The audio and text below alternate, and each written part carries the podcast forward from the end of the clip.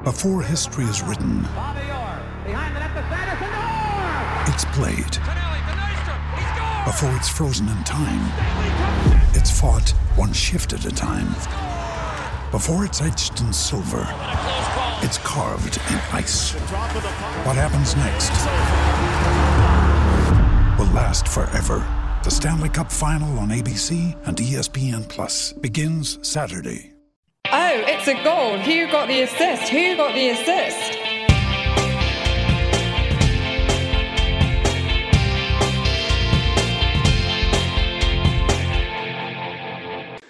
Hello, so we're back for year five.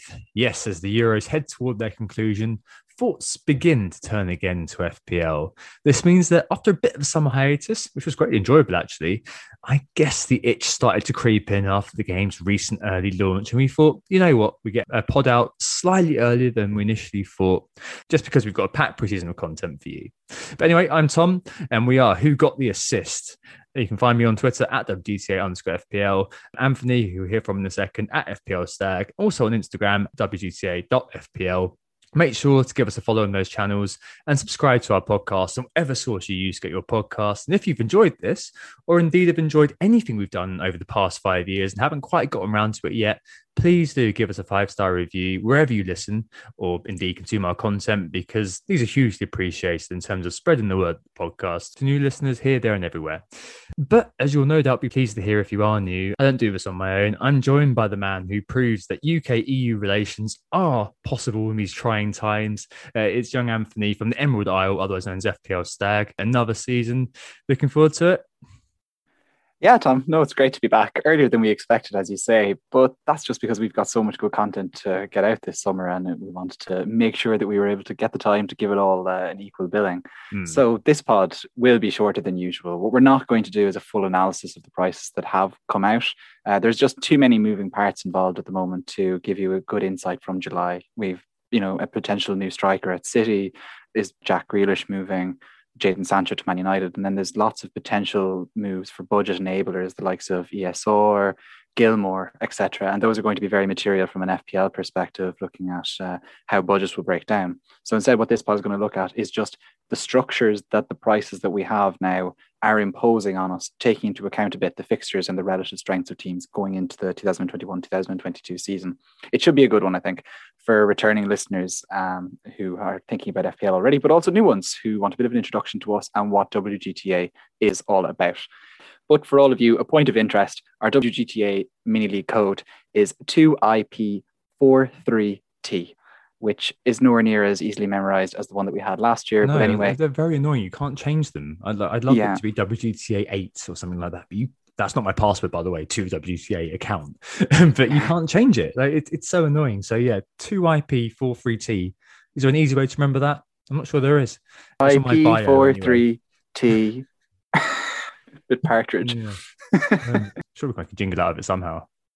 But oh yeah, anyway, how did you spend your summer, Anthony? I um, well, I, mean, I moved house and I was reveling in declining to do content for the Euros and for the most part enjoying the tournament. The bit of Euro fantasy is methadone, and and I remembered the true reason I play fantasy sports, which was that there's an extra bit of interest outside of full fat gambling in fixtures I would only have marginal interest in otherwise. But um, I heard you were in a boat somewhere off Southern Ireland a lot of the time. Um, how's that novel or poetry compendium you're clearly writing coming together? Are you getting closer to your bohemian dream?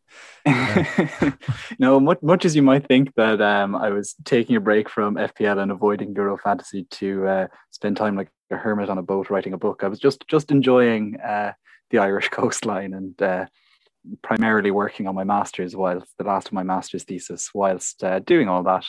So no, it's been a lovely summer enjoying the sunshine and spending a bit of time with the family before uh, work actually starts for me in September. I've been kind of making the most of that kind of. I, I'm almost consider it the last summer of my childhood, Tom. Yeah, And, uh, last summer of freedom. I remember it very well. I was 22 years old, your age. I was in Shanghai. Oh, it was a marvelous time. It really was. Um, anyway, we're, we're raring to go in terms of FPL. Another season dawns, and we're back for it. Well, I think first, before we get into any sort of uh, FPL related chat, I suppose we should give a quick sell of who we are as a reminder to committed listeners and an introduction, I guess, to those of you who are listening for the very first time. Welcome. So, What is WGTA? Who are we? Well, who got the assist is the distinguishing question that means you can tell if someone's a fancy football manager, right? If you're in the pub and there's a goalsman scored, everyone's like, oh, who scored? But the reality is, if you play FPL, the question that you will ask is who got the assist because there's the extra points there. Duh. So Nick and I started this five years ago, and Nick is a former co-host. He'll be on throughout the course of the season, I'm sure but he's uh, taken the year off because his family's gotten a little bigger, so he's kind of low on time this year. But we started this five years ago in response to a need we identified from a bit more evidence for, and generally, I think a bit more analysis in terms of what we were seeing at the time, as well as just enjoying FPL and at the time as well, thinking we were good at it. Nick was, and Nick still is quite good at it, whereas uh, my FPL abilities fell off a cliff. Um, I'm Tom. I've got four years of meh finishes whilst in WGTA, but a few decent ones as well in my locker. So a 2K one here and there, and a few top 50Ks um, and so on. In real life, I work in research for a financial services firm. I'm trained in both quantitative and qualitative research. And I used to head up the core function at behavioral science practice too, which is where we started this from.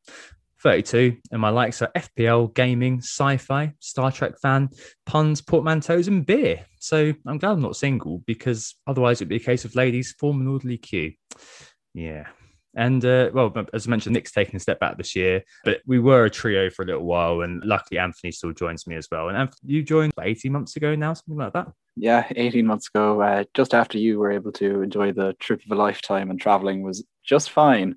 Uh, I came, I came about. on board. Yeah, you, you, came back, and then suddenly everything closed, and then uh, yeah, came on formally from that point on.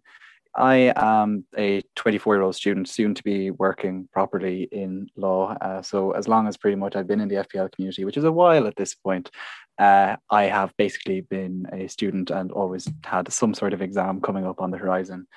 I guess, first and foremost, from a football perspective, I'm an oft suffering Ireland football fan my Premier League club would be Manchester United, but my passion is much, much, much stronger for Ireland. And I pay disproportionate attention to Irish players in the league and continue my crusade to ensure that Doherty is pronounced correctly by everyone, including Mr. Tom here beside me. But a bone of contention. Yeah, uh, I, I, can I can pronounce the the the Doherty Doherty Doherty very very very well. Oh, it's great. I, I, this has been an ongoing thing for return listeners, but for new listeners, I know you can say a word and you can say it in conversation and you're fine.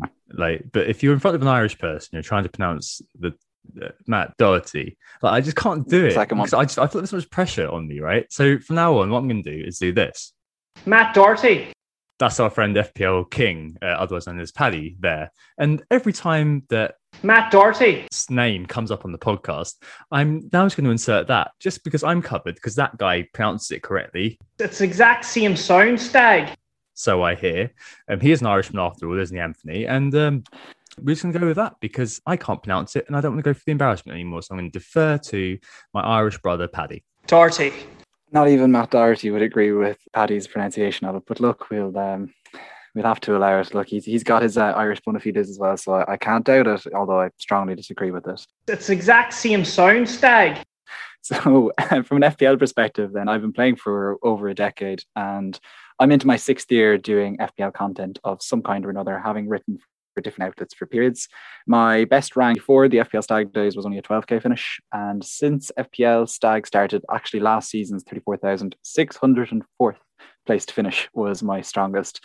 So who's counting? Like Tom, yeah, but who's counting? So like like Tom, I've definitely been trying to find the path to the top while also producing content and overthinking things along the way and usually am the architect of my own downfall but here we are enjoy talking about it enjoy chewing over the stats and probably end up giving far better advice than i actually follow myself.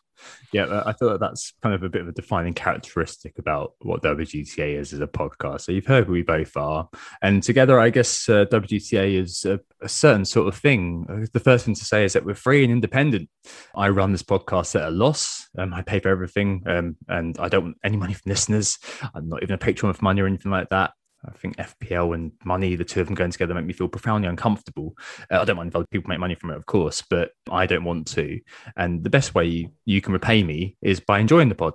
That means there's no vested interest here. We're not trying to sell you anything, any particular sort of you know, company or anything like that. Nor are we're going to give you a bland, sanitized view of things because we're not trying to get into bed with FPL. And, and this freedom means we're able to sustain our niche and we can make podcasts that we enjoy longer term listeners will know that I think boiled down, there's two levels of need when it comes to those who are into their FPL. Level one is tell me who to pick. So I'd say 80% of those engaged with FPL looking for the answer to this question. You know, they don't really care about the reason behind the pick. It's a few names they need and they're, they're away. That's enough for them. And there's reams and reams of content providers out there who cater to this. I'm not going to name any names because it might be misinterpreted as me being disparaging. I'm really not because they're providing a great service to lots of people to give them exactly what they want. But I guess where we are is level two um, on my little sort of two stage hierarchy thing here, uh, which is tell me why to pick them. So, stage one, tell me who to pick. Stage two, tell me why to pick them. And this is, I guess, where I think we really flourish because we tend to do a lot of work to make sure our podcast well researched and the pods tend to be named after a particular question, for example, impacting the week just gone.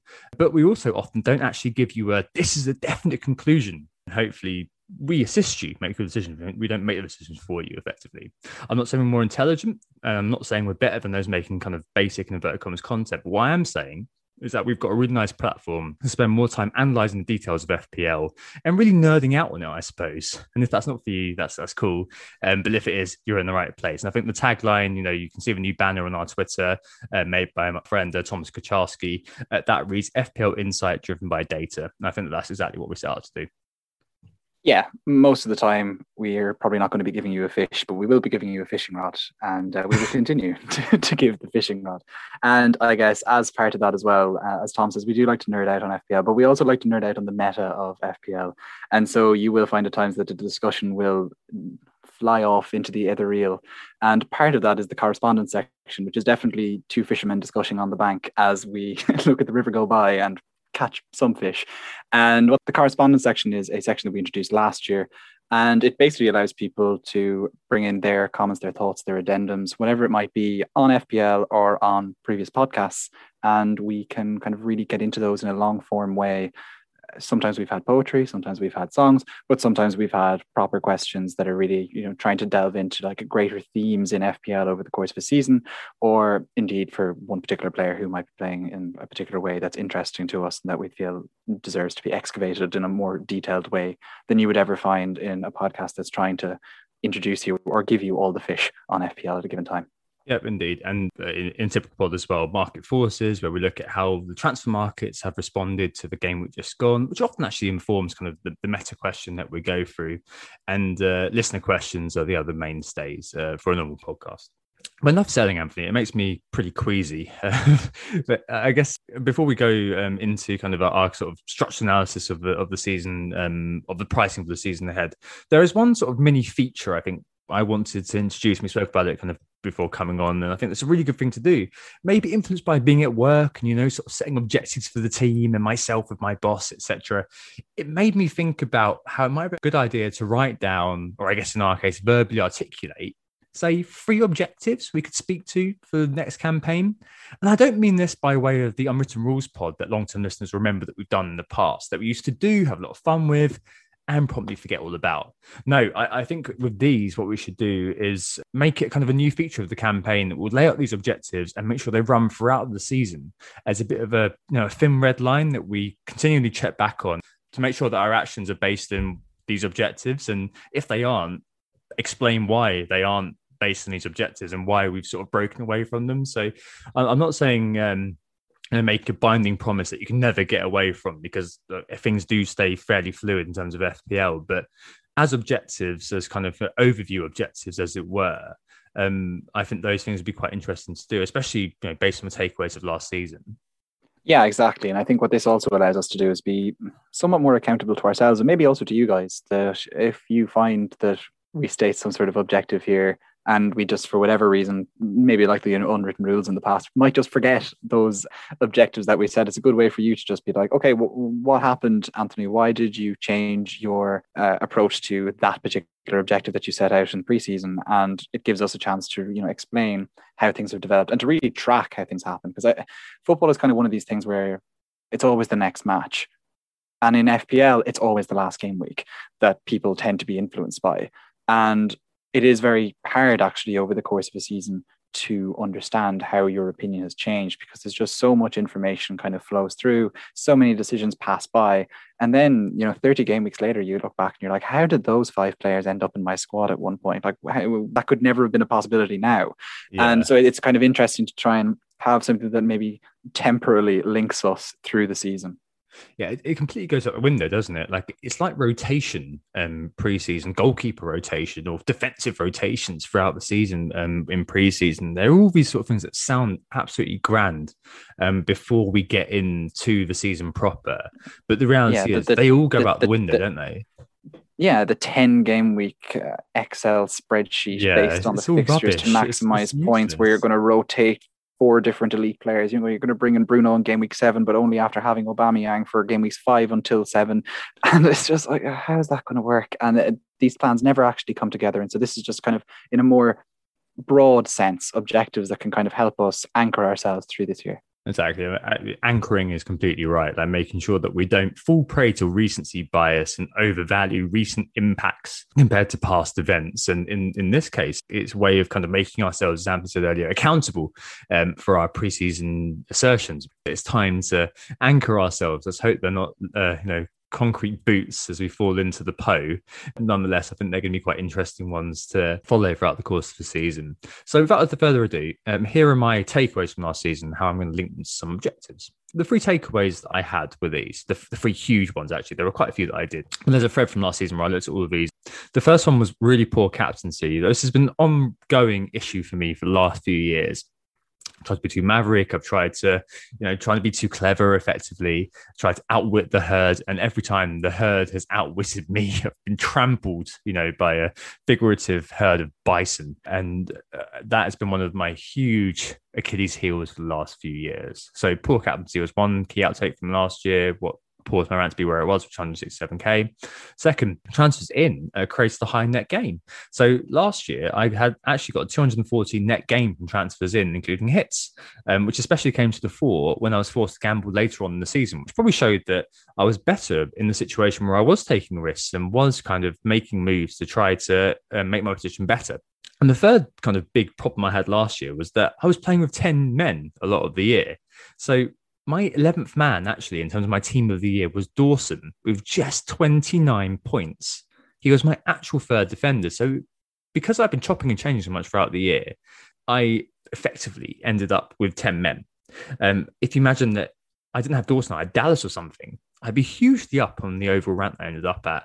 And that's something I think needs addressing. Of course, all these things are a little bit kind of centrifugal from each other because, on one hand, I'm saying, well, I need to be more stable uh, with the likes of my captaincies and be less maverick. On the other, I'm kind of saying, well, I seem to suit being quite gambly and taking lots of hits or moving my players around a lot. So my objectives, I sounds think, very strong and stable, Tom. Yeah, well, exactly. So I guess I'm trying to stabilize the ship a bit with my uh with, with my... last time I heard that it worked out really well. And these may these may Anthony um, uh, also um, you know pick out the things I hope which work for me and also kind of mitigate against things that don't. So the things that work for me is basically taking risks. So one of my objectives this year, uh, linked to the transfers in point, is I'm going to take the risk more. And this is kind of specifically situational. So I'm not going to take risk for the hell of it. I'm not going to be taking minus 12, minus 8 every week because that's just ridiculous. I mean, no one's going to be taking me seriously if I do that. Um, but one thing I will commit to do is if it's a 50 50 between sticking and hitting, I will take the hit. Um, so over the course of the last three or four years, I've mostly moved towards sticking. And I've been frustrated. Um, it's not really worked for me to kind of think, well, you know, I'm going to play it safe in this situation. So this year, if there's a 50 50, I'm going to hit it and take that chance rather than playing it safe. As I think that that seems to suit me a little bit better. And my instincts tend to be quite good and they tend to be drowned out throughout the course of the week by the narrative of FPL Twitter and all that sort of jazz. Um, but this is counterbalanced by the captaincy thing that I'm going to do. And it's a little bit controversial because people might think, oh, he's abdicating responsibility. Oh, you know, he's a blah, blah, blah. The fact is that I'm rubbish at choosing my captains and I'm completely aware of that. And I'm pointing out that flaw. I know that about myself. I'm aware of it. Um, so what I'm going to do is give it to the algos specifically uh, Mikel's algorithm, uh, transfer the transfer algorithm, which you can find on Twitter. Um, I'm going to go with that every week and trust its captaincy rankings. basically, I'm going to do that all year. I'm going to give up my own agency for captaining throughout the course of the 21 22 season. Um, it's one that many quality managers like Fabio Borges spare by. So I'm just going to follow suit and go with that because I'm. I've had three, four seasons. Anthony, you will know. I've had so many seasons where captaincy has clearly not worked for me. It's been a huge Achilles heel. If I had got three or four more captains every year, the captains that I'll talk myself out of, which are clearly, you know, bloody obvious, then I'm automatically in a in a decent position. I've got decent ranks, and I I haven't got this sort of you know pressure weighing on me to do a little bit better. So captaincy, I'm taking it out of my own hands. I'm aware that that's a huge flaw in my game. I'm going to just kind of abdicate to uh, more objective sources in terms of an algo. Yeah, those ones actually do make a lot of sense, Tom. And I, I do distinctly remember so many game weeks last season, especially where we would do our game week reviews and we would do them in order of who got the most points or whatever. And so often it would be you'd had a good game week, you'd selected, you know, some defender and midfielder who boxed a load of points that meant that you, like you wouldn't have an atrocious week, but at the same time, you never got that, you know, the in a cricket parlance, you never got your four or your six because you just always had the captain off on on the wrong limb that day, and it, it got you. Yeah, no, exactly. And I think that abdicating that responsibility is something that like it has a proven track record of making sense. Other transfer algorithms are available, of course, um, but I'm that's what I'm going to go for. And the third point is a bit of a transfer one again, linked to that Dawson point. And of course, I've had to kind of reconcile that with the idea of um, trying to be risky whilst at the same time kind of introducing an element of stickability. So there's those kind of glue guys, aren't there? As late riser would say, and I think actually this links in very well with last season's meta um you know the, the kind of the game within the game that we saw that people called it the year of the casual and we characterized it as that you snooze you lose meta. And i think what lies behind this is the fact that there are many players who were quietly consistently returning week after week you know and there are players that i ignored or there are players i never quite get to or whatever. And my third sort of rule, which is a little bit less cut and dried than the other two. But my third rule is that if there's a player like this that I haven't got, so you know, a Dallas, I should have got the Dawson, you know, likes of Jaylings, Willock, Danny Ings back in the day. If there's a player like this, then my third aim is to just swallow my pride and get them in. In accordance to the first rule, I won't sit there and be like, oh, you know, I'm going to wait one more week and see if they're going to do it. I'm going to take the risk this year and just kind of go in on a player like that. I think I'm going to probably try to be better at spotting these guys earlier on. And obviously, if, if they do keep returning, there's no need for me to remove them. But the hope will be that I'll get in on these players slightly early because with players like Jaylings and players like Willock last season, just that kind of one to two week late to those parties, it didn't quite lead to the outcomes that I wanted it to. And my stickability wasn't that great with players last season, as shown by the Dawson thing. So th- those are my three taking the risk in 50 50, captaincy outsourced effectively and uh, trying to prioritize those sort of players who are showing signs of consistency. Whatever those are, is quite ropey and up in the air. And the final thing, my target rank wise is top 100k would be nice, effectively. Those are mine. Anthony, I'm very interested to hear what you've got to do though, because you had a decent season last season. I think the outtakes were a little bit more favorable for you. So I'd be interested to see what you do next those are all interesting objectives, Tom. I think the third one in particular is going to be uh, much easier to lay out in preseason than it will be to fo- follow in practice. Oh, I'm interested to see how that goes. It's it's a bit like uh, each week I'm going to look into my crystal ball and get the right transfer, but I look forward to seeing how it works out. Putting it bluntly. so I guess building on the takeaways from my own campaign last year, which yeah, as you say, Tom, it did go quite well, finishing 34ish k. But at the same time, maybe burying the lead somewhat if I didn't say it, my aim would always be the top 10K. And so at the end of the day, that was still disappointing. And I felt like there was there were points left behind. And I guess my takeaways try to address those. One of them, a bit like you, does relate to the captaincy. But what I found was that I strayed away from the herd a bit too much um, by my own assessment at the end of the season. And so, with that in mind, I feel like I just need to go with the herd. I'm not going to be following any specific algorithms like you. Uh, and instead, what I'm kind of going to try and do is just narrow myself down. So basically, if I have a 50 50 decision, one thought is that I'm going to go for the midfielder, not the forward. So hmm. basically, I'm not going to go for Harry Kane. I'll go for the midfielder.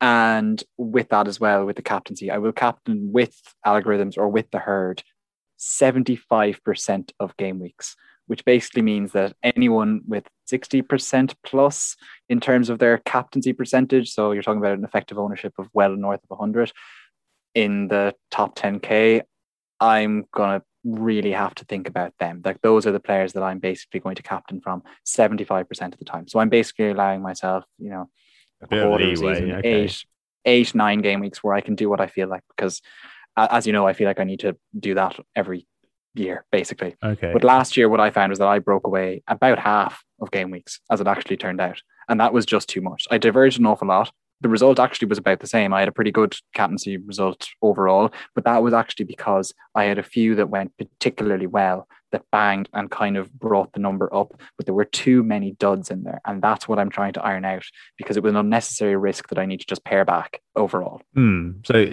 is it the fact that you're going to be going with a particular captain poll? No, so I'm going to avoid any algorithm or any particular poll, but I think we all can feel it in our waters who is going to be the, the two at least most captain players in a given week. Sometimes you know when it's going to be split three ways. There's a few game weeks through the season where there's no obvious pick, and those are, I guess, those will be my one in four if I feel like going off and breaking away and captaining um, someone from some mid-table team because they have a good fixture, a Callum Wilson type character, then I can.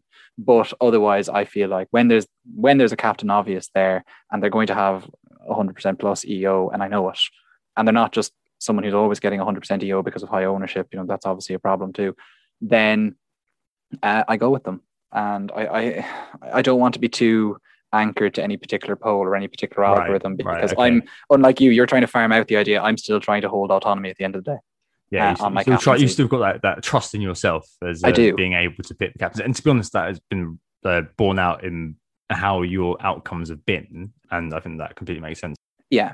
Uh, I guess moving from the captaincy to transfers, I feel like I just need to stop being afraid of transferring out underperforming, highly owned, expensive assets in my team. Last season, fallow, long, extended, difficult, frustrating patches from especially Kevin De Bruyne, to an extent Mo Salah, late season Bruno Fernandes, all burnt me. I was just too afraid to transfer out the elite player that I had and ignored the scintillating form of others. For example, Heung-min Son, who I did not own for something like the first eight game weeks of last season when he scored. Is it an exaggeration to say most of his points, but it's not too far off most of his points were scored in those first eight game weeks that I completely ignored because I was sitting there going, Kevin De Bruyne, the time is coming. I know it's coming. and um, uh, he's getting the chances. He's, he's, he's getting those one on ones week in, week out, and his XG is good. No, like just don't be afraid to give it up and just go with the one that is performing for people and whose ownership is starting to increase. I just, um, maybe it, it kind of harks back to what you were saying about being uh, a tad stubborn in your ways when it came to maybe rapidly changing some players and then maybe being a little bit too tied to your ways in others.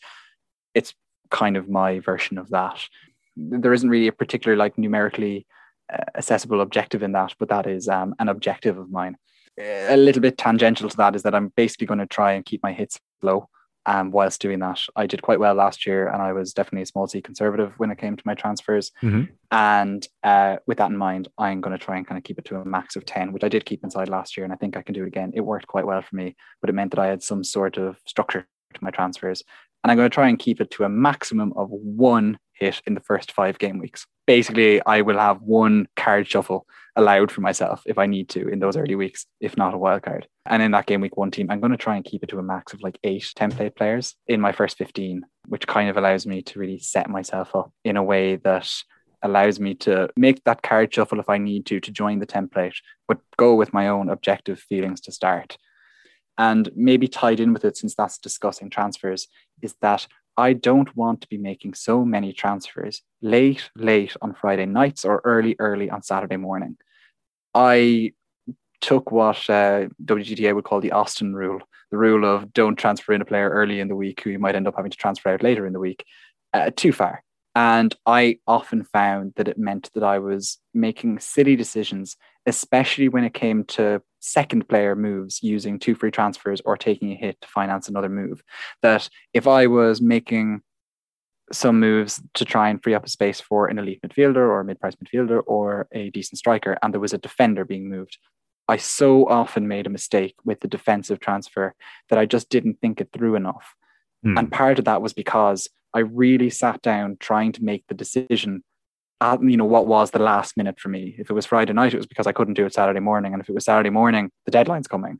And I'm sitting there going, oh, the team news is going to come and I might get something. So I don't want to make a decision too early. Um, and I just found that I was just backing myself into a corner. Just make the bloody decision on a Thursday. you know, like Yeah, I, yeah, I can't, okay. I can't say I'm going to make decisions on Thursday every week because sometimes it's going to be things that we're waiting for. So, you know, this is a kind of a moving thing, but I'm going to try and avoid making my transfers in the 24 hours before the deadline. Uh, so maybe just to summarize those ideas captaincy, don't stray too much from the herd. Transfers, don't be afraid to sell those elite assets, but at the same time, managing my hits so that I don't take too many of them throughout the season. And those very much tie together because it's usually those elite player transfers that are causing me to take hits in the first place. And don't make transfers late.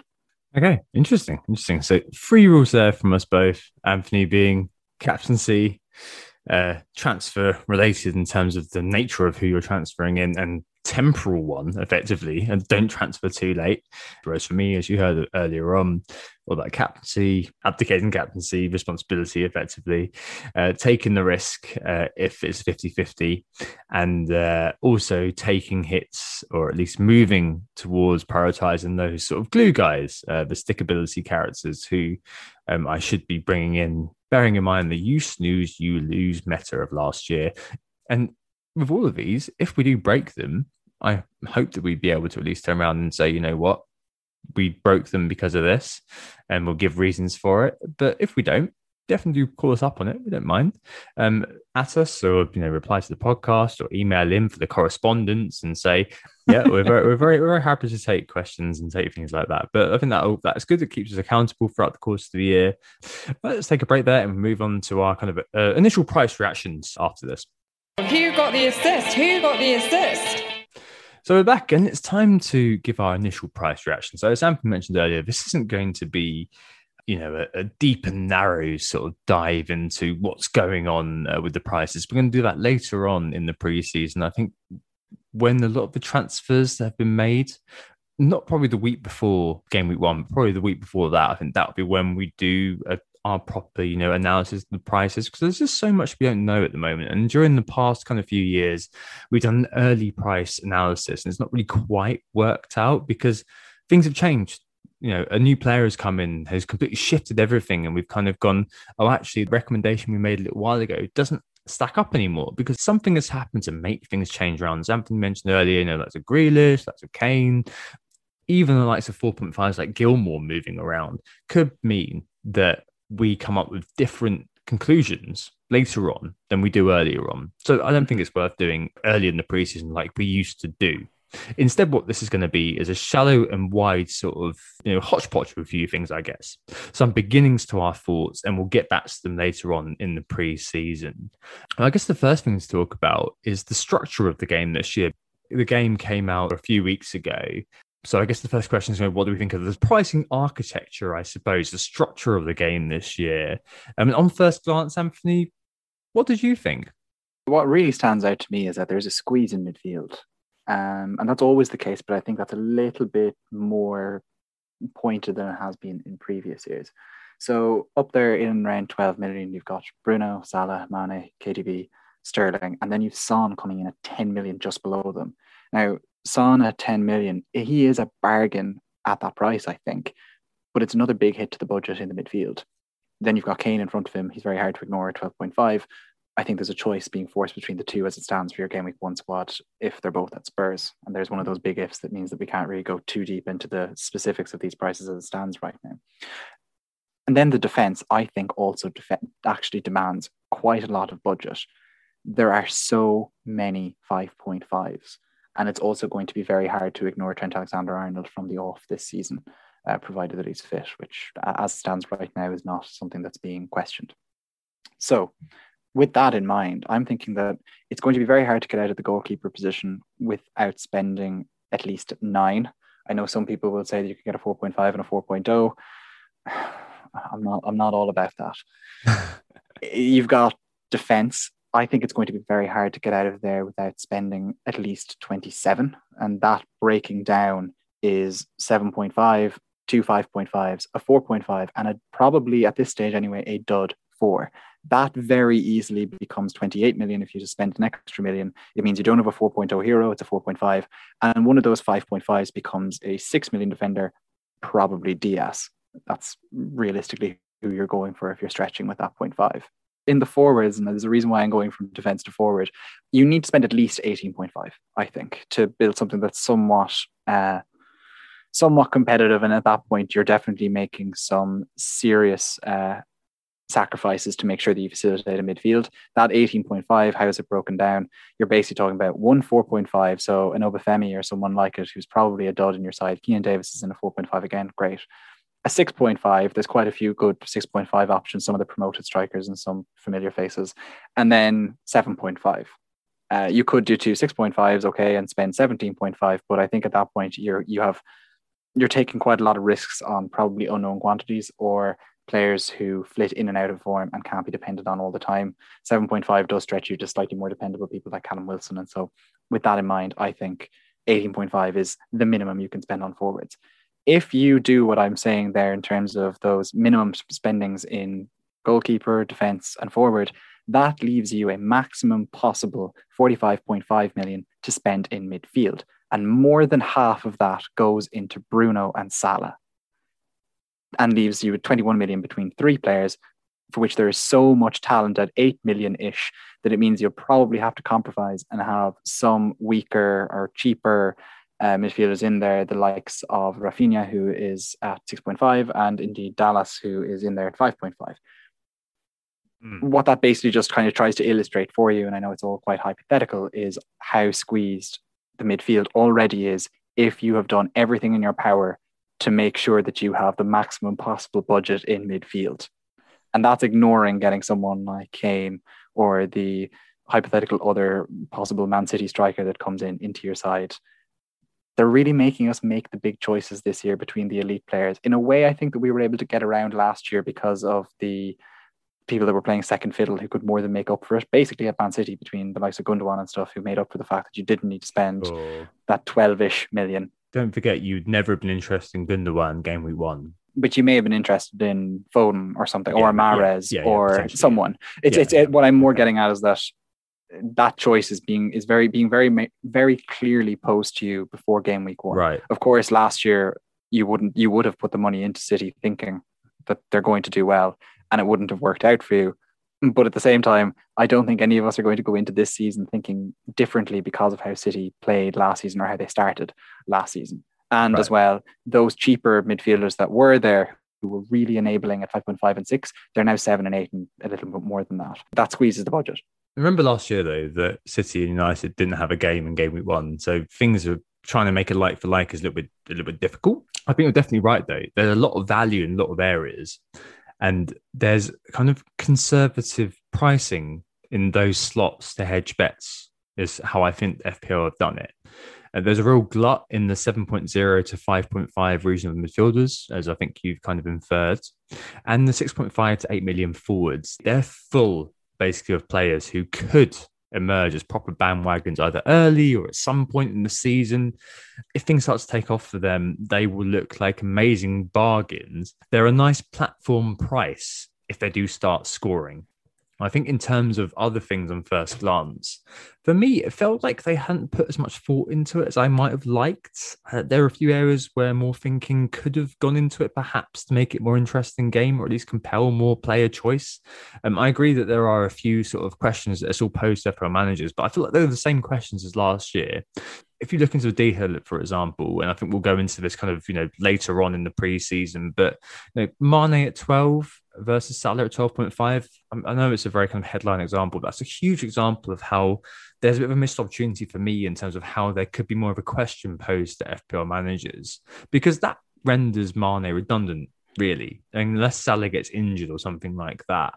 Like, why put Mane at just 0.5 off Salah. We saw last year that there was just no comparison there. Why not put Mane down to 11 or so and make it a proper dilemma? Because suddenly you've got a choice of going right. You go with the proper Liverpool premium with penalties, who's got all the stats on his side, or you go with the player from Liverpool who, um, you know, if he's going for a hot streak, he's really hot and he is more than equal to Salah. If he's not, then fine. But you've got that sort of disparity in price to make that sort of an interesting question. As it is, there's just no contest, and that to me was a bit, little bit of a missed opportunity. Other things as well I point to: Vardy 10.5 million versus Nacho 7.5. I mean, really? Like I know Vardy has been consistent in the past, but he's 35 now. And there's Patson Daka coming in from Red Bull Salzburg. And I think maybe he's the guy, uh, Vardy, who's going to end up being the 60 minute man this year as a plan of succession starts to be put into place. So that 3 million disparity between two players felt a bit silly to me. Above the things, you know, a KDB uptick to 12 million from 11.5 starting price last season felt really odd as well. I know he's going to start a lot, but I don't really know what he'd done to get there, to be honest. Like there was a poor season, mitigated by injury, of course. So giving him a price rise felt a bit odd to say the least. These are isolated examples, of course, I'm deriving a bit of a trend from. Overall, as I've said, the pricing structure is more akin to recent efforts that we've seen that create a certain sort of game. But in some places as well, I feel like, you know, you mentioned earlier there, Anthony, you know, you've got Salah, you've got Bruno, and you've got TAA in game week one in some ways, there are not that many choices to be made to begin with, at least how it looks like at the moment. Without there being a lot of dilemmas, we might see a quite sterile sort of template sort of condition to begin with, at least. Linking that in with a high interest to begin with, with the high expected ownership that's going to that's going to create.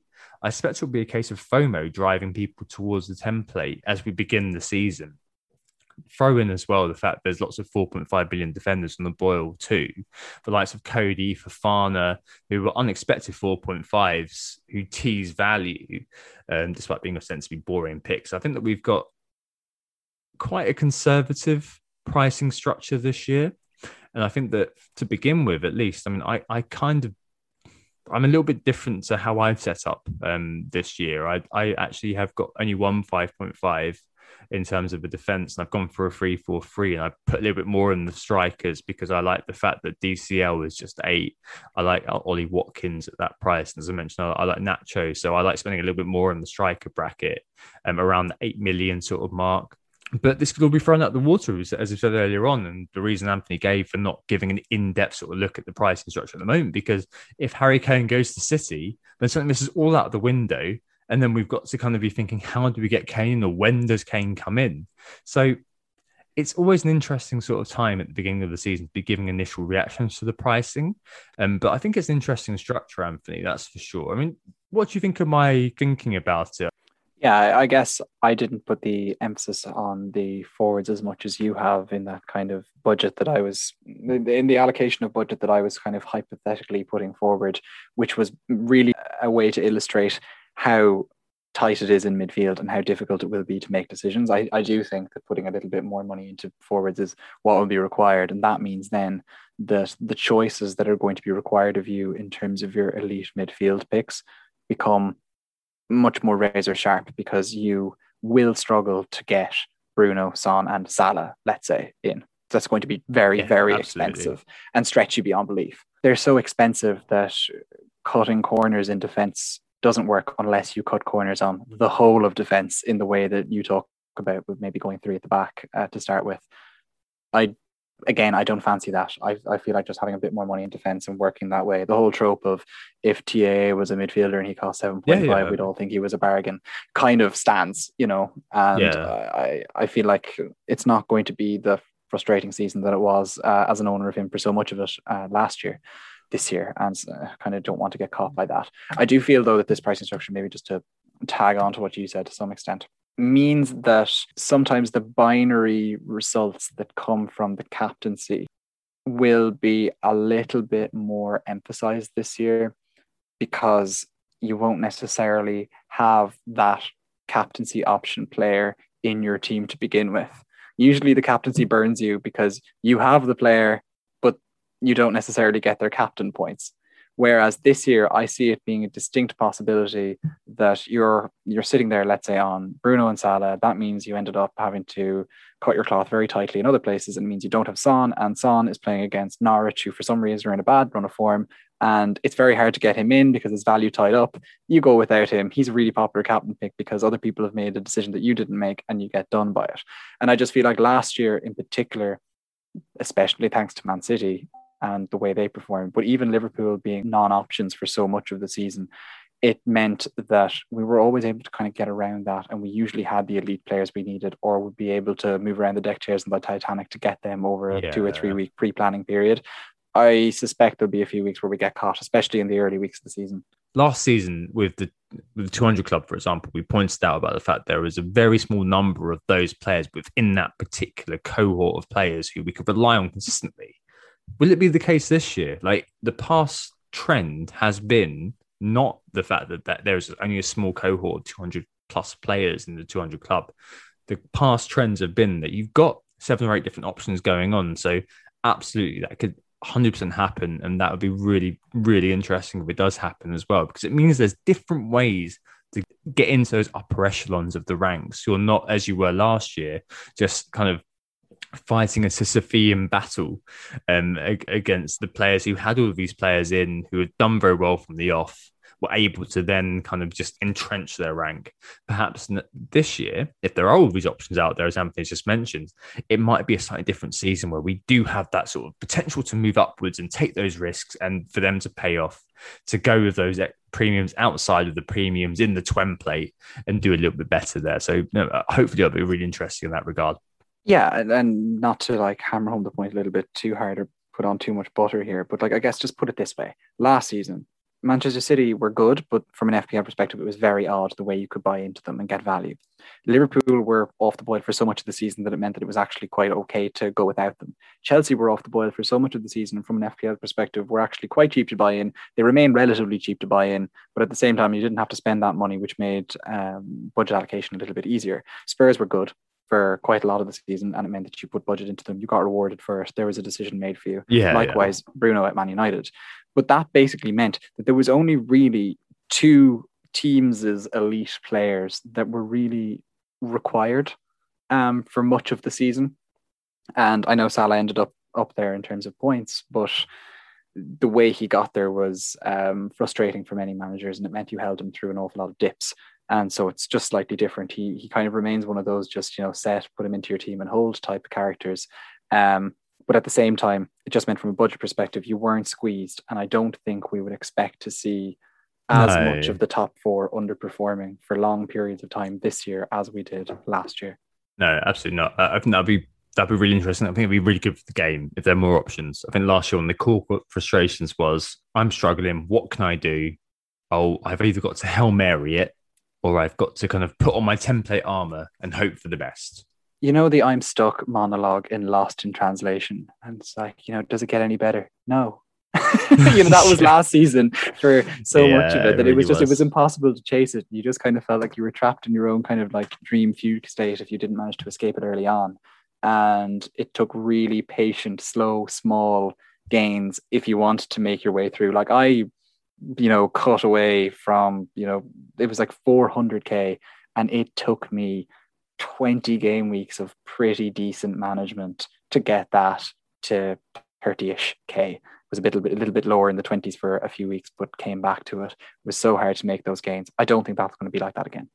I think it'll be interesting to see how it goes this year, and we'll definitely come back with a price analysis full on um, later on in the preseason. I think for now it's worth just kind of moving on to a couple of other extra points surrounding this. Uh, the first one is position swappers. Um, every year there are a few. Last year, Tasman Fury took us to Aubameyang in midfield, and uh, there's a big song and dance made about them, as the likes of Adam Pritchard have pointed out. I didn't quite work out.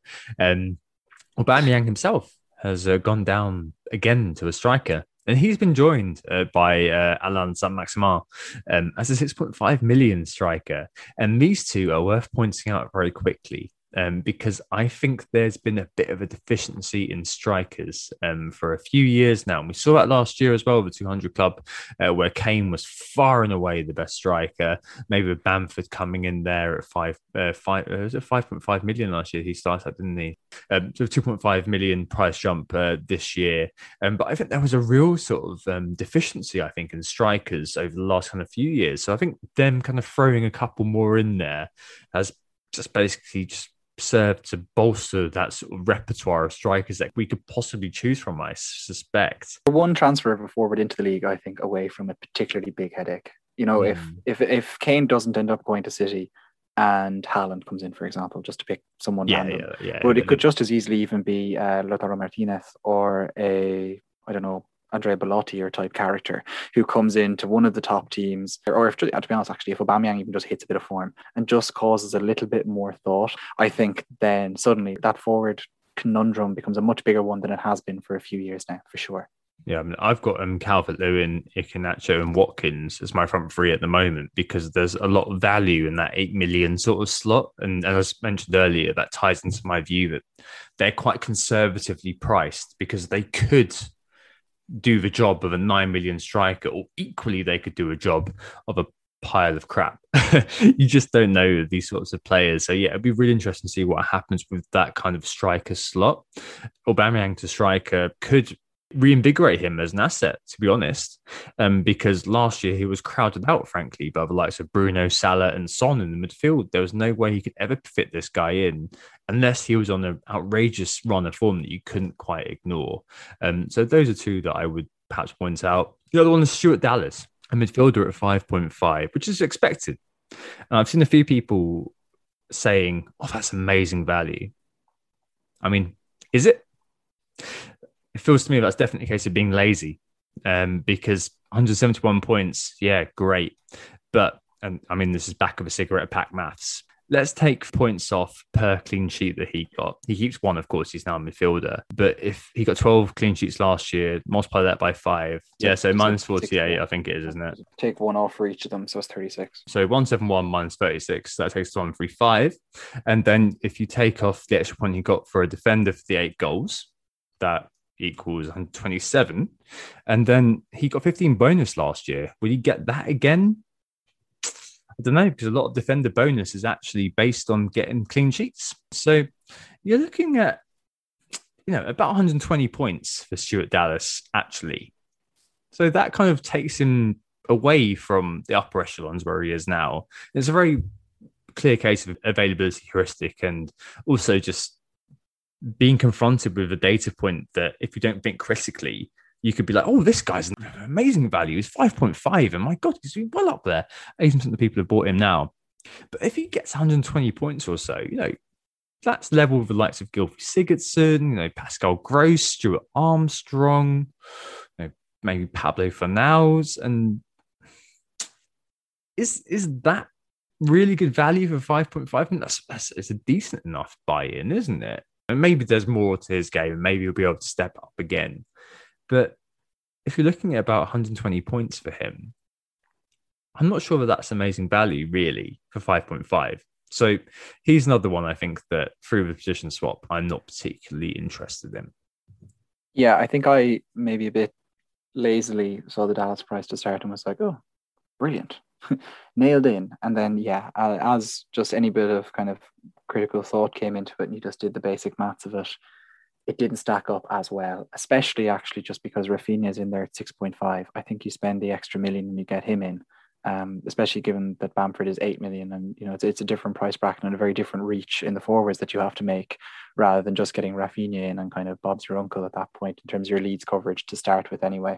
So yeah, that that position swap I think I don't want to say it completely kills Dallas as an FPL asset because you just never know what happens.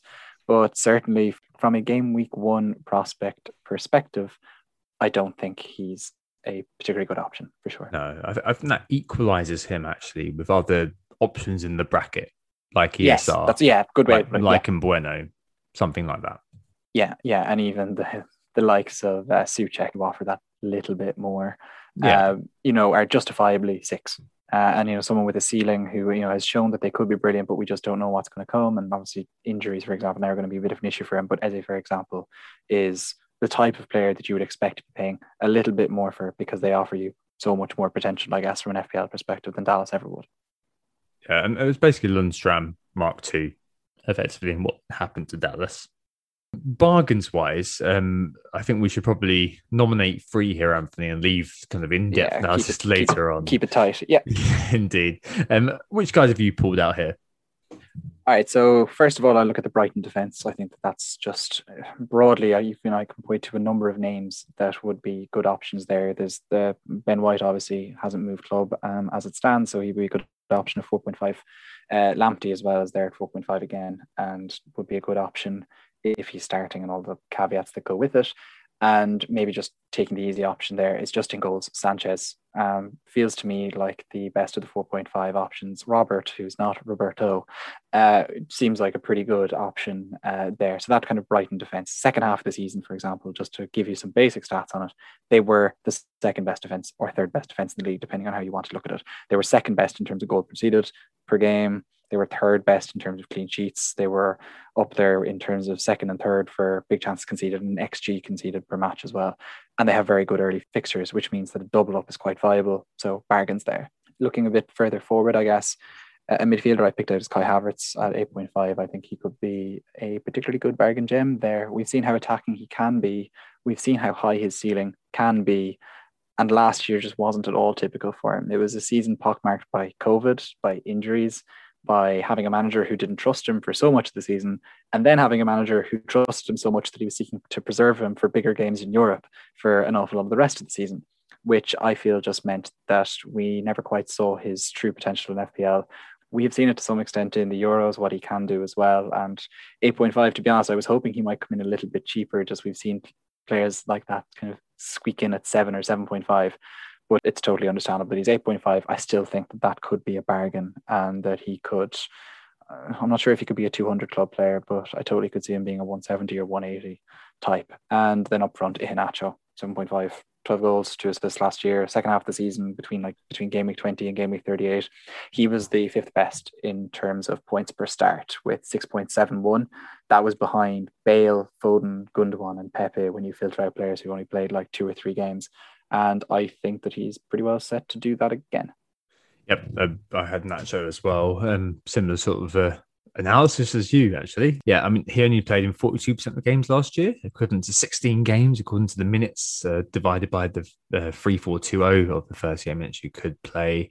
Um, 110 points scored and 6.8 points per game uh, within that uh, framework. So not to be sniffed at, as you say, Anthony. And if he keeps a hot streak, um, and Harvey Barnes doesn't mean the team changes shape again, um, I think that he'd be a ridiculously good price. 7.5. He's in my team at the moment. They've got an AK start, Wolves, West Ham, Norwich, ex club Man City, and Brighton. And, you know, people are talking about Patson Daka's, but I wonder if it's Vardy who actually loses out there um, rather than um, Nacho. I'm going to go front to back um, because you also had Havertz. So I'm going to have to reach into my reserve notes here. Um, I've got a couple. Uh, ESR, obviously interesting uh, Aston Villa at the moment. Hopefully he won't go. Uh, according to De Bruyne, last year Arsenal won 67% of the games where he started only 30% when he didn't. I like the cut of his jib um, for that price. Um, a decent start at Brentford uh, before Chelsea and Man City. But the beauty of him is that he's benchable, 5.5. But the one I like actually is Raphinha, 6.5. He's a bit of a standout, really. Uh, six goals, 10 assists last season, 133 points. Not a bad return, you know. Um, but in terms of per start, where his data really comes alive, because here you've got a player who's in the top 10 in many attacking and logging expected stats stats ranging from XA, shots, key passes. And actually, if you just watch him play, you can see why he's likely to offer goal and assist potential for next season because he's everywhere. You know, he's a versatile, vertical attacking player. And at that price, yeah, he's definitely worth it, especially in that Bielsa system. And at the back, I mean, you've got Fofana as a boring 4.5 million if Leicester persists with the 352. You've got Neco Williams or Brandon Williams, either of those twins, if maybe they move for 4 million. I mean, that might be nice. One that I did look at initially was Shaw. He's very much a you know all fart no poo. I mean, I'll speak about Bryson too in a minute. Uh, last season, but he seems a decent price for a player who created second most chances and was in the top ten for XA last season. Like if he got in six, I doubt many. Most of them coming from corners. That yeah, yeah, mostly, you know, necessarily mostly high mostly, quality and all the rest of it. Yeah. yeah, it was low quality, but it was still in the top ten for XA. So I mean, that's still pretty decent, isn't it? If, if players are able to finish the dinner that he makes, then fair enough. Um, Um, but he's not actually my pick. The one I actually want to call out here is uh, Coufal at five million. He did very, very well in the European Championships. Um, but how he kept that five million is a mystery to me. Now, again, that's perhaps more lazy pricing, um, but I'd say that guy is the likeliest of all wingbacks to play the vast majority of games. He outscored the likes of Luke Shaw and Lucas Digne last year, and he had a superior XA and big chance creation than Cancelo. Okay, how West Ham do with Europe on their plate too is important, but with you know Newcastle, Leicester, Crystal Palace, Southampton, Man United in their first five, and the fact that he's likely to play the majority of games for West Ham next season, I think that's really fantastic value uh, for him. I think I wouldn't have batted an eyelid he was 5.5, to be honest. So the fact that he's kept the five, probably due to the fact that he's an under the radar sort of guy, and FPL don't seem to be good at picking up players who are under the radar, is perhaps one of those who, which is to our benefit as FPL managers. Yeah, I guess I can understand actually why he ended up being a 5.0 option, not necessarily because of the stats, but just because if you had given two West Ham defenders 5.5, it just would have seemed so disproportionate. Like Cresswell's already 5.5. And so I think it's justifiable to give him that little bit less. And with that in mind, yeah, there's a bit, he's a bit of a bargain in there. But at the same time, that's on the basis that West Ham play like they did last year, which, if you remember, was a complete surprise. Uh, and yeah, kind of for and for about 25 game weeks we were kind of in denial of that fact and then we started to buy into it towards the end um, especially i guess when J- when Jaylings came to the fore and started really doing well but the thing was with that West Ham team, and just going into the weeds a little bit on that West Ham team, is that there was never one consistent performer there. You talk about people finishing the dinner that Luke Shaw was providing. You never knew who was going to be continuously finishing the dinner at West Ham. Like multiple players had their periods. There was a, Michail Antonio period around Christmas. Soucek had his period as well, where he was particularly brilliant.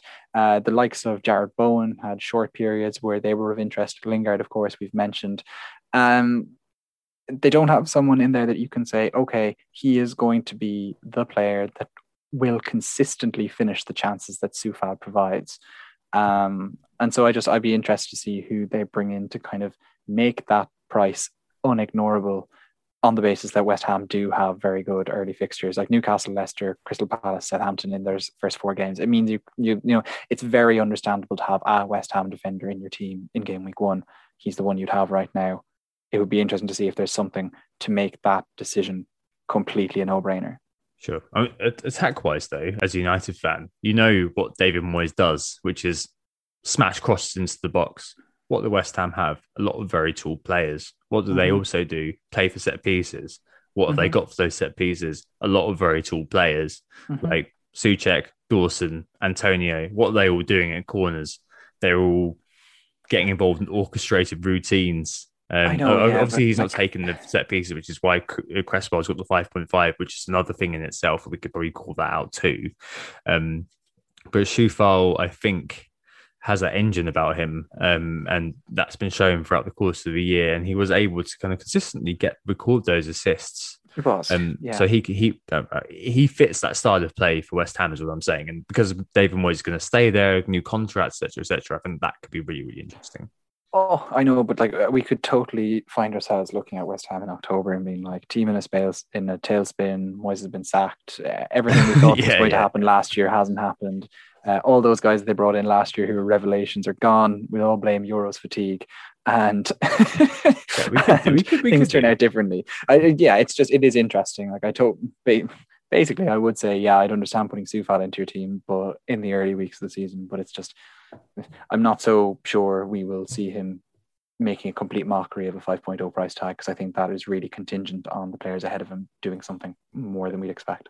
Fair enough. Okay, um, so the final bit is we used to do a load of you know fixture stuff pre-season because back in the day they used to release the fixtures and there used to be a large gap between the fixtures being released and the prices being released for FPL. And obviously the fixtures kind of get moderated by how things change going forward. So I, I think that probably it's probably not worth looking at the kind of fixture runs throughout the year. There are a couple that I'd note. Just open up your app and have a look at them. And we're not going to spend too long dwelling on these. One United game week 15 27, a really nice run where they faced no teams from the top four last season, and indeed only play West Ham in game week 23. Literally just open up your FPL app and have a look. Like it's really, really good that run. And also Chelsea game week 23 to the end of the season, I think they're going to be a huge, huge influence on how we set our teams up throughout the back end of the year, depending on how Europe goes. Um, but it's just wow. It's one of those things where every now and again you get one team that gets ridiculously nice run for one half the season. Like Chelsea just seems to have it all bunched up um, around the kind of the front end of the season, but towards the back, you know, the only fixtures they have in that period are two London derbies in Spurs and Arsenal, West Ham in 34 and United in 37. That's it from game, game week 23 onwards. So it's a top run if the personnel are good to go. So those are two that are worth looking at. Um, um, but I think it's worth kind of throwing in some, some general speculation early runs at this point. Um, and as Anthony mentioned earlier, Brighton and ex Albion are amazing. Um, you know, they start with no top four team the first eight Burnley, Watford, Everton, uh, Brentford, Leicester, Crystal Palace, Arsenal, uh, and Norwich. They were third from bottom for XGC last year, uh, third from bottom for XCS last season. And Anthony mentioned, you know, the last 10, they're really, really good. And an okay, but not brilliant front eight means I'm happy owning two of their defensive assets, to be honest. Robert to Anthony or Roger to me, Sanchez and X Lamptey are the two I'm going to probably be going with just because they're such like 4.5 million, both of them. Like, if it works, great. If it doesn't, then they're 4.5 million. What the hell? Uh, those are two that I that I just quite like throwing in. So I like what you said earlier about them. Yeah, I totally would agree with that. That that double up seems very viable early on. I guess of the elite teams, quote unquote, Man United have the best early fixtures, and any fixture planner will show you this, and they'll stick out to you. Liverpool, though, aren't too far behind them, and so kind of the idea of having Salah and Bruno in your opening game week one team it was already something that you felt you were going to do. Bad fixtures aren't there to put you off doing that. So I feel they will be a feature of uh, the template as we start the season. Brighton, uh, you, you kind of, it reminds me of Southampton quite a few seasons back where they were the ultimate cash catfish team in the first few weeks of the season that many of us doubled and tripled up on them and got caught out. I hope that isn't the case, but Everton, Watford, and West Ham and Newcastle actually all have quite good fixtures early on that uh, will be good nominees potentially to be that catfish instead that will disappoint people. Uh, maybe kind of being very utilitarian about pointing out good shifts in fixtures that come quite early on. Arsenal and Wolves fixtures improve massively from game week four onwards. Uh, Arsenal go on uh, an eight game week run where they don't meet any of last season's top six. For Wolves, they go 11 weeks from game week four without meeting any of last year's top six. Leeds their fixtures turn in game week five and they go on a 10 game week run where they meet none of the top six. All of those seem like they're well set there for early wildcards, or if there happens to have been good form shown in tougher fixtures by players from those th- three teams that you don't have on your side, they look like the types of players you could be bringing in early on.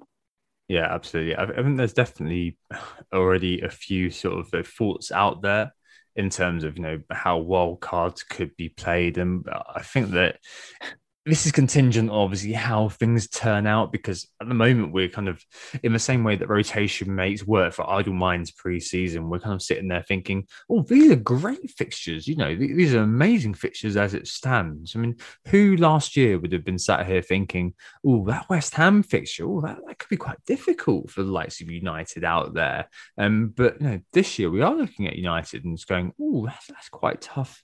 Um mean, obviously those fixture swings are definitely in play for those sorts of teams. You know, game week eight is one where the likes of Man City, their, their fixtures shift, uh, Leeds, their fixtures shift, and the likes of Chelsea and Man United, their fixtures stiffen. Is that going to be a good time to wildcard? It's hard to know at the moment because it's hard to know how everything will shake out very early on. I guess the other one I would point out, Anthony, you mentioned a few there. Everton, oh, I mean, depends on the manager. I mean, if Benitez goes there, then Lucas Digne could be interesting. And Liverpool, Man United, Mayor, whatever. We're all going to have those players there, I'm sure. Um, the other one I may mention is Villa just on a very, very tactical level, their first three is Watford away and Newcastle and Brentford at home. Um, so there is obviously a few options there. The first one being Ollie Watkins, um, seventh highest XG last year. Let's not forget that's his first season in the Premier League. 16.81 is XG and 14 goals. And let's not forget all the scrubbed efforts too for marginal offside, etc. Yeah, that was that was so easy a 20 goal season. Yeah, he was very, very unlucky last time out.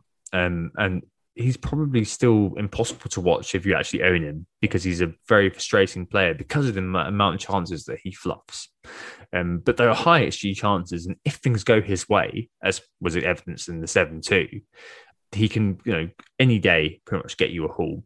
So he could be one who can kick on.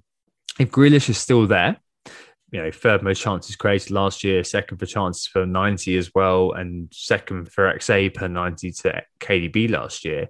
If he's still there come game week one, he could be a raised value at eight. If not, Buendia is now there as well. He got the third most chances created in the league in 2019 20 when he was up Norwich.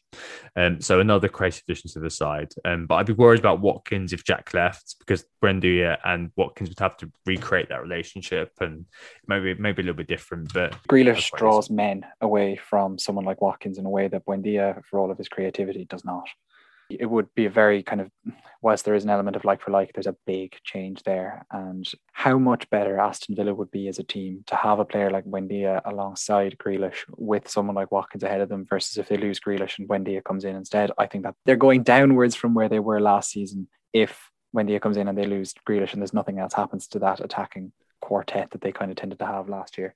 Yeah. Whereas uh, if they keep them both, that's they can definitely do what West Ham did last year or what they threatened to do, I guess, actually for long periods of last season. Yeah, uh, and yeah, kind of really going for Europe. Yeah, did right, didn't they? All right, so a few things there to think about. Um, we're going to love you and leave you on those. Actually, we're not going to go all the way to the end, but to our end on this podcast, initial draft time um, I think we've probably intimated where we are with them. Um, Anthony gave a very good rundown actually of his draft. Um, bearing that in mind, Sanchez and 4.0 million Foster are my my goalkeepers at the moment. I, I don't believe in rotation at all. I think that's a waste of time. Defense wise, I've got Trent, Shaw, Lamptey um, as the starting three.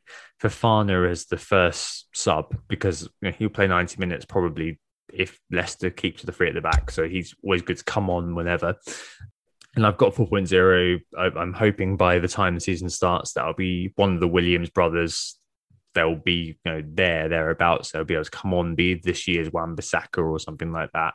In midfield, I've got Salah and Fernandes, obviously. Grealish for 8 million. I think that's um, ridiculously good value. If he's not a Villa, I'll have to think about it again. 5.5. So what I'm saying earlier, you've got to kind of start to make kind of trade-offs.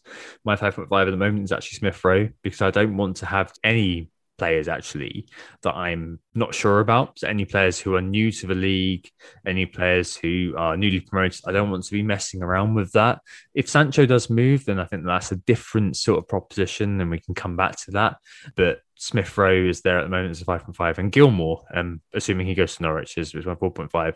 And up front, I've got Watkins, Iheanacho, and Dominic Calvert-Lewin because I think they're all good 8.8 million around near about sort of players who, as I mentioned earlier, fit into that conservatively priced bracket where they could be ridiculous value for money as they stand, or they could be absolute duds. And if they're absolute duds, there's loads of other players I could buy within that bracket. In terms of lock, though, I think that Salah, Trent, and Bruno feel fairly locky.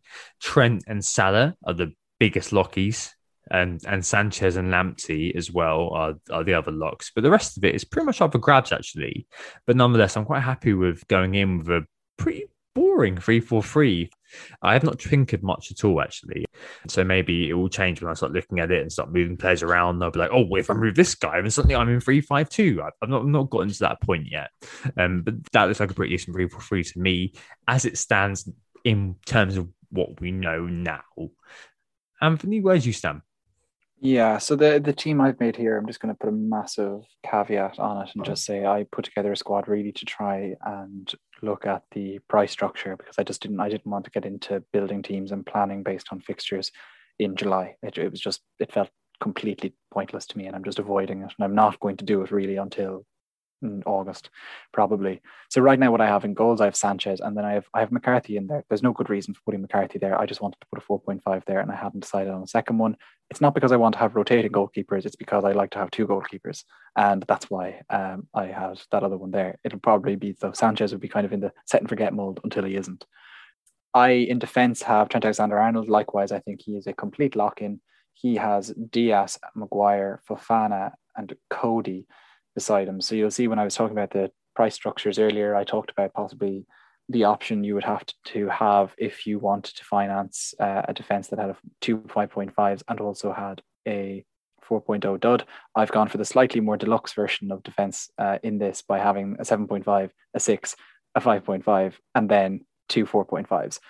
That has squeezed my midfield options somewhat, which means I've had to make some tough choices. So I have Salah and Fernandes in there. I do not have Son, who I would like to have in it. Instead, I have Foden, Raphinha, and Gilmour. Uh, as it stands right now, he is a an interchangeable 4.5 that I'm not particularly wedded to. I'm just excited by him uh, in general. And then up front, I have again, I haven't gone for the super squeeze up front that I had discussed as a potential thing you could do if you wanted to get as much money from midfield. I've spent that little bit more, and I have three forwards, two of whom are worth talking about. So Keinan Davis is the one that isn't worth really talking about. He's just a 4.5 dud that's in there. Ollie Watkins is in there, and Callum Wilson is okay. beside him just because of those slightly better early fixtures that I really wasn't thinking about, but he's there anyway. I feel like you like Callum Wilson a lot in an FPL sort of context. Like I feel like he, he's one of those players that every year you kind of have for a little bit. Is it just the talisman nature of him? Yeah, yeah, I really like like I just I don't know I like what he does and from an FPL perspective. I don't like watching Newcastle games. I'd rather yeah, you know awful to watch, aren't they? But like at the end of the day, yeah. if you turn your phone on at ninety minutes, you kind of see that Wilson's managed to score a goal somehow. Like yeah, a penalty came or even an assist and things as well. He is one of those players that does offer goal and assist potential in a way that many forwards can't, and that's what I like about him too. Yeah. Brilliant. I feel like there's a lot we could have gone into here, and I think listeners will appreciate why we haven't, just because there's a lot that could have changed. And I think we just spent all of our time basically putting health warnings on things that you will be thinking of that we've thought of. But nonetheless, I think it's a really interesting discussion, a really kind of nice way into just getting back into podcasting again. I think just because we've had a little bit of time off, we've blown the rust off here. Um, and I think it's um, been interesting just to kind of speculate and think about how the new season is going to look. And we'll definitely be back to speak about this in the future. Um, that's for sure. Yeah, absolutely. So, a welcome to 2021, 2022, and thanks so much for listening to those of you who are returning. Uh, it's been it's great to have you back. And for those of you that are new, it would be great if you hit the subscribe button if you haven't already, just so that you can hear more of us right through the season. We were, of course, who got the assist. If you want to join our FPL mini league, the code is 2IP43T or 2IP43T if you try to get it into your head so you can just type it there on your second or screen. free T. Yeah, That's there you go. The way to join the WGTA mini League. Right. Yeah. No. Absolutely. Um. Yeah. Really great, good to be great, back. Great to be back. Yeah. yeah great to be back. Um. So uh, the preseason schedule was pretty set as well. So after this podcast, next one, it's the start of three brilliant special podcasts that we record over the summer, which are coming your way, which focus on specific themes and how they interact with FPL. So those summer podcasts were recorded with amazing guests, and they were one FPL and psychology slash behavioral science, two FPL and fandom, and three FPL and data and analytics more detail on them to come soon, uh, but the first one will be FPL and uh, psychology slash behavioral science, and that'll be coming your way Monday the 12th um, after the Euros end. And then, Anthony, after that, I guess we're going to do two final podcasts uh, ahead of game week one, which are kind of following on from this one, keeping that thread going. Um, uh, in terms of how it's all looking, um, you know, a week before we do that kind of formal price analysis before we go into kind of, you know, on the week before, um, looking at kind of how we're shaping up and sort of late things to clear up. Yeah, exactly. Team building in earnest begins then, and we can really start to put meat on the bones of what our FPL seasons are going to start with, at least. And I think that's realistically, that's when all of the listeners are also going to be really putting their teams together. And it, it kind of makes sense to just get ourselves going at that point. So, looking forward to that. I think there's an awful lot of interesting decisions kind of being posed to us by FPL this year. And I'm as usual, excited to try and work out a way to uh, do well, but disappoint myself in the process over the course of the season. oh, oh, and one other thing, um, the FPL London Summer Meetup, uh, twenty four seven. 24th of July, uh, 2021. Uh, that is a Saturday. Uh, all guidelines permitting, it looks like it will be a normal event. And providing Freedom Day comes when it comes. Uh, so make sure uh, you get yourself down there. It's the Editors Tap, Professor Lane, London. Um, if you can make it, do. Um, we'll be there for 3 p.m. onwards, and it's just dropping. So you know, whatever you do throughout the day is fine. Come in, come and go as you please. It should be a really amazing event. We're doing that with uh, Planet FPL and also the guys from Surgery, uh, James and Rich, and we cannot wait for the day. So yeah, definitely try to come along to that if you can. Really, really looking forward to it. Cool. All right. Well, that's pretty much it this week. So we'll speak to you very, very soon. Uh, in the meantime, we hope we assisted you begin to think about FPL again ahead of next season. But if not, we'll speak to you next week for FPL and psychology slash behavioral science. Very excited to share that with you. And we'll speak to you very, very soon. Goodbye. Bye. Oh, it's a goal. Who got the assist? Who got the assist?